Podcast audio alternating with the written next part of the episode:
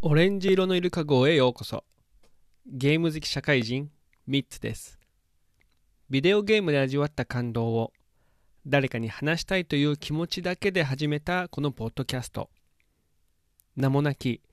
ゲーム好き社会人が独断と偏見で選んだ一本のビデオゲームについて語っております。さて、今回のタイトルはこちら。斬撃のレギンレイブについて語らせていただきます。それでは、スイッチオンはい、えーそれでは作品を簡単にご紹介いたします。えー2001年に Wii で任天堂から発売されましたアクションゲームでございます。まあ、公式的には斬撃アクションと、えー切るそして攻撃の撃、えー斬撃アクションと、えー書かれていますけれども、あのー画面に向かって、えー Wii リモコンをこう振り回して あのね振り回して攻撃をして進んでいくというタイプのゲームになっております。2001年に Wii で発売された後は、2015年に Wii U の、ダウンロード版が配信されています。で、それ以降は、あ他のゲーム機へのこう移植とか、もしくはリマスターとかですね、リメイクはされておりませんので、今のところ、その Wii、もしくは Wii U でしか遊べない作品となっております。個人的には、あのースイッチのコントローラーをこう身振り手振りで動かしながらあまたねあの、えー作品を遊びたいところなんですけどもちょっとね今のところはまだ遊べないというところでございますそしてこの、ね作品を開発している会社さんもねこれ有名な会社さんでして、えーサンドロットさんというですね、えー地球防衛軍シリーズを、えーこう制作されている会社さんといえばあーゲームをたしなんでいる方々であればあのご存知なのではないかなというふうに思っております。でこの地球防衛軍をベースに、えー北欧神話ををこう元にしてですね、えー制作されたのがこの作品ということで、地球防衛軍もえープレイステーション2で発売されてもともとはあのシンプル2000シリーズでとしてあの発売されていたんですけれどももうね一つのしっかりとしたあのタイトルとして今は6まで出てますよね。えーそんなあのサンドロサンドロットさんがあ制作された、えーファンタジー系の地球防衛軍といえばあのなんとなくこうイメージできますかね。さてあの推しポイントについていろいろと語らせていただきたいと思いますがあのいくつかあございますが、まあ、一つはですね、えーまあ、巨大な敵とそして、えーこのたくさんの敵があいるというのが、まあ、一つのねえー推しポイントかなというふうに思っております。で、まあ、巨大な敵って言ってもですね、まあ、これはあの北欧神話のをベースに、えー作られてはいるんですけども出てくるのは人間、えーそして、えーまあ、神々、えーそしてこう悪魔の悪魔たちというところなんですけれども、えーこう人間がね、えー暮らしているところにですね、えーこの悪魔が襲ってきます。そして、まあ、その人間たちがこう悪魔と悪魔に対してこの抗っている、えーところに神々のその若き神々がですねこれあのフレイとフレイヤっていうですね、えー兄弟、えーお兄ちゃんと妹の兄弟がですね馳せ参じるんですねでそこからあの物語がスタートして、まあ、プレイヤーはあその主人公、えーお兄ちゃんかあ妹をこう選択して、えー、進めていくんですけども神々がです神々をえプレイヤーがですね操作をしていくっていうゲームになってますがもう本当に人間と比較してどれぐらいですかね？3倍？その弱い敵弱い敵っていうかそのいわゆるその雑魚敵としてもえー、その何て言うんですかね。まあ巨大な敵といえどもその中でも小さい敵だとしても45倍はある。人間のね体格差その高さだけでもね。横も横あの幅広げるともっとですね体積的にはもう非常に大きなあこう地の、まあ、これは霧の巨人族って言われてるんですけども、えー、この巨人族に対してですね人間たちが剣と盾槍弓そういったものでこう村を守ったりとかですね、えー、砦を守ったりとか逃げる村人たちを守りながらとかですねそういった形でこう抗っていくと。でそこにこの神々がですね、手助けをしていく感じになっております。や本当にこう、まあ、自分はね神々神様なんであの人間と比べて、えー、こう何て言うんですかね。強大な力を持っている、えー、まあ、武器もその魔法も使えたりして人間と比べても非常に強い、えー、力を持ってるんですがこの巨大な敵を見るとですねなかなかあのちょっとこうねびっくりするっていうかあの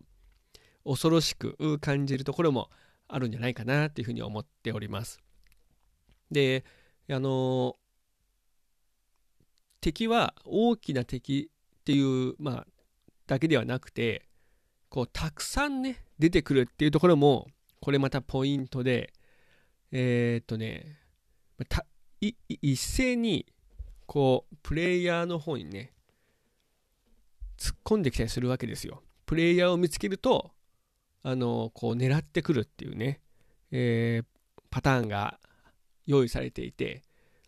もうそれが一斉にこう来るとちょっとねドキッとやばっていうふうに思ってしまうところもね、あの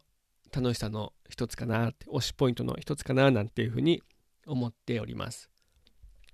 で、このあの巨人族とかですね、まあ、あの出てくるのはその巨人族っていうその人の形をしたね大きな敵も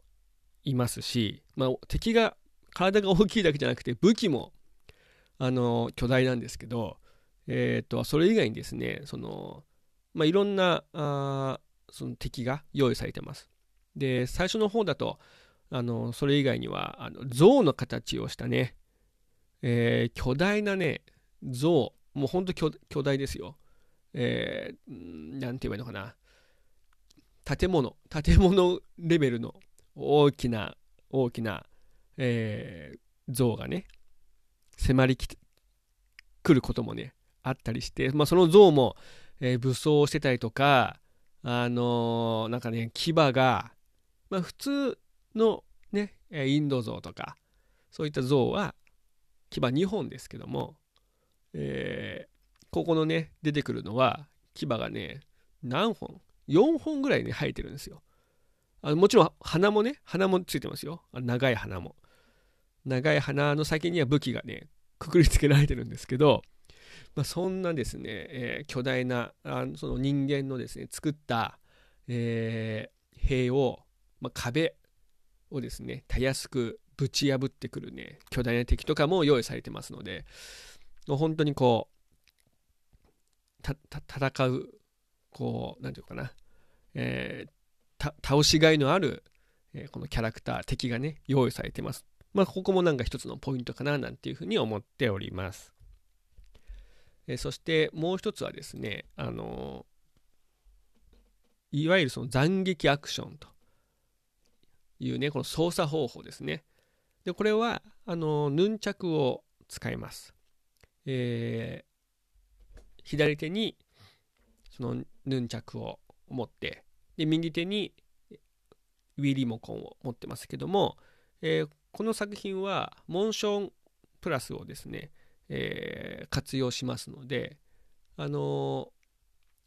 ー、外付けのね、えー、モーションプラスをつける私は最初は外付けのをつけてましたけどもえっ、と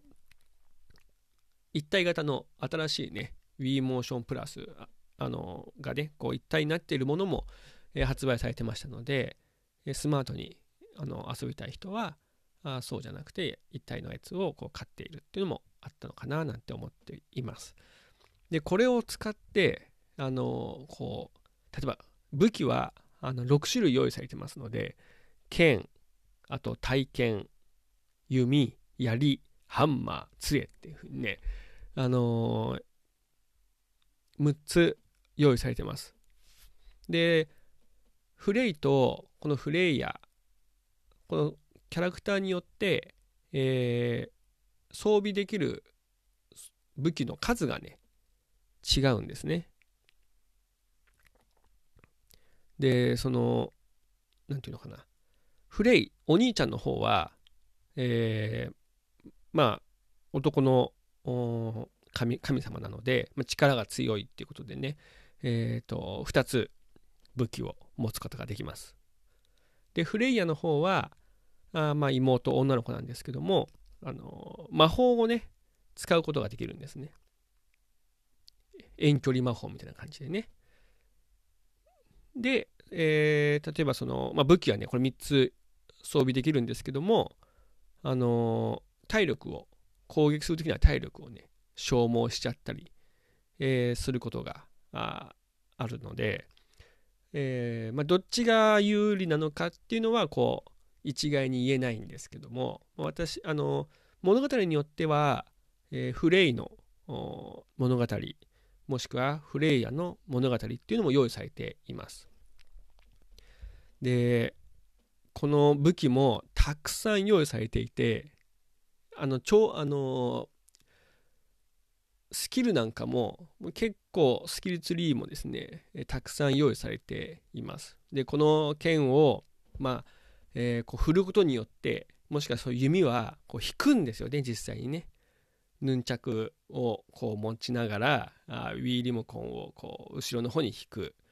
もしくは槍だったらつくとかですね、まあ、そういう動きをします。で、えーとまあ、このモーションプラスをつけることによって結構その画面の外に出てもあの反応するようになりましたので、えー、よりねそのダイナミックに。私なんかはもう本当に、え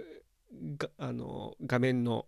外で 画面の外っていうかその画面に向かって、えー、腕をねこうブンブン振って遊んでいました、まあ、結構あの二の腕、えー、筋肉痛になりながら遊んでおりました。あとはですねえっ、ー、と周りの環境音っていうのかな。もうこれ結構推しポイントの一つだと思っていまして、えー、まあ、先ほどね申し上げた通りその神様とか人間とかあと悪魔ね、巨人族がこういるわけですけども、えー、と神様たちは、まあ、フレイとねフレイヤは人間たちと一緒にこう戦うわけですよ。で戦ってるとそこら辺でですね人間たちがまあそこら辺にいる人間たちのあの会話がね聞こえてくるんですよ。その何て言うんですかねえ乱戦になっているところに突撃するとおけたおたけびをこう上げている人がいたり、えー、その神々のためにみたいな感じで突撃をしたり、えー、あとは何て言うんですかね気合を入れていたりとかねもしくは怯えている、あのー、選手たちもこういたりとか悲鳴を上げているね村人がいたりとかね。結構こう周りのその会話がフルボイスでね入っているので、えー、ダイレクトにこう判断っていうかね聞くことができて、まあ、一緒に人間の人間族と一緒に戦っているっていう雰囲気が感じられるっていうのもね一つこれ魅力かなと思ってます。の時々こう、えーと、吹き出しが出て人間たちがねこう喋っているとかっていうゲームもありますけれども、まあ、この作品の、まあ、一つのね推しポイントとしては、えー、そういった会話があの音として、えー、音声として収録されていてもちろんその何回もねえー、同じようなあ音声とかっていうのもありますけどもでもそれでも、えー、一緒に戦っている、えー、もしくはその頑張って戦っているんだなっていうのがね分かる、えことが、まあ、私の中では推しポイントなのかななんていうふうに思っております。さてえっ、と次回、えタイトルをですねお知らせする前に、えー、コメントをですね一ついただいておりましてあの小松菜さんからあエナジーブレーカー積んじゃってるな。いつかやらないとっていうふうにいただいております。ありがとうございます。あのこれあのハッシュタグオレールでつぶやいていただきましてどうもありがとうございました、まあ、エナジーブレーカーね、えー、スーパーファミコンのソフトですからなかなかね今のその遊ぶ環境っていうのはないですよね。もうだって何世代も前のゲーム機で常にその電源を入れてあって、えー、なんかねソフトをこういつでもこう出し入れできているような状況ならまだしも、まあ、そういった状況のある人もいらっしゃると思いますけどもあのなかなかね、えー、そういった状況じゃない人の方が 世の中多い気がいたしますので、まあ、積んじゃってるのはね、これ仕方がないですよね。私も、あの、スーパーファミコンのソフト、えー、まだね、あの、手放さずにありますけれども、なかなかこう遊ぶ機会っていうかね、タイミングで、その、今みたいにスリープ機能とかね、え、どこでもセーブ機能みたいなものが、こう、あればいいんですけどね、え、ないっていうところで、セーブはここまでいかないとセーブできないとか、このイベントが終わらないとセーブができないとかね、そういったこの、うん、遊びにくさ、ハードルの高さっていうのもあると思うんですよね。なので、えあの私はあ早めにこのエナジーブレーカーがあ、えー、どこかのタイミングでねリメイクリマスターもしくはそのアーカイブでもいいですからこう配信されてほしいなというふうに思っております。さて、えー、次回のタイトルですけども、えー、次回タイトルは「最近気になっているゲームたち」です。えっ、ー、とまあ一つのねこのソフトについて、えこの番組では私が好き勝手に、え推しポイントについて語っているんですけども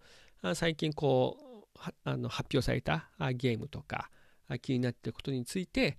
語らせていただければななんていうふうに思っております。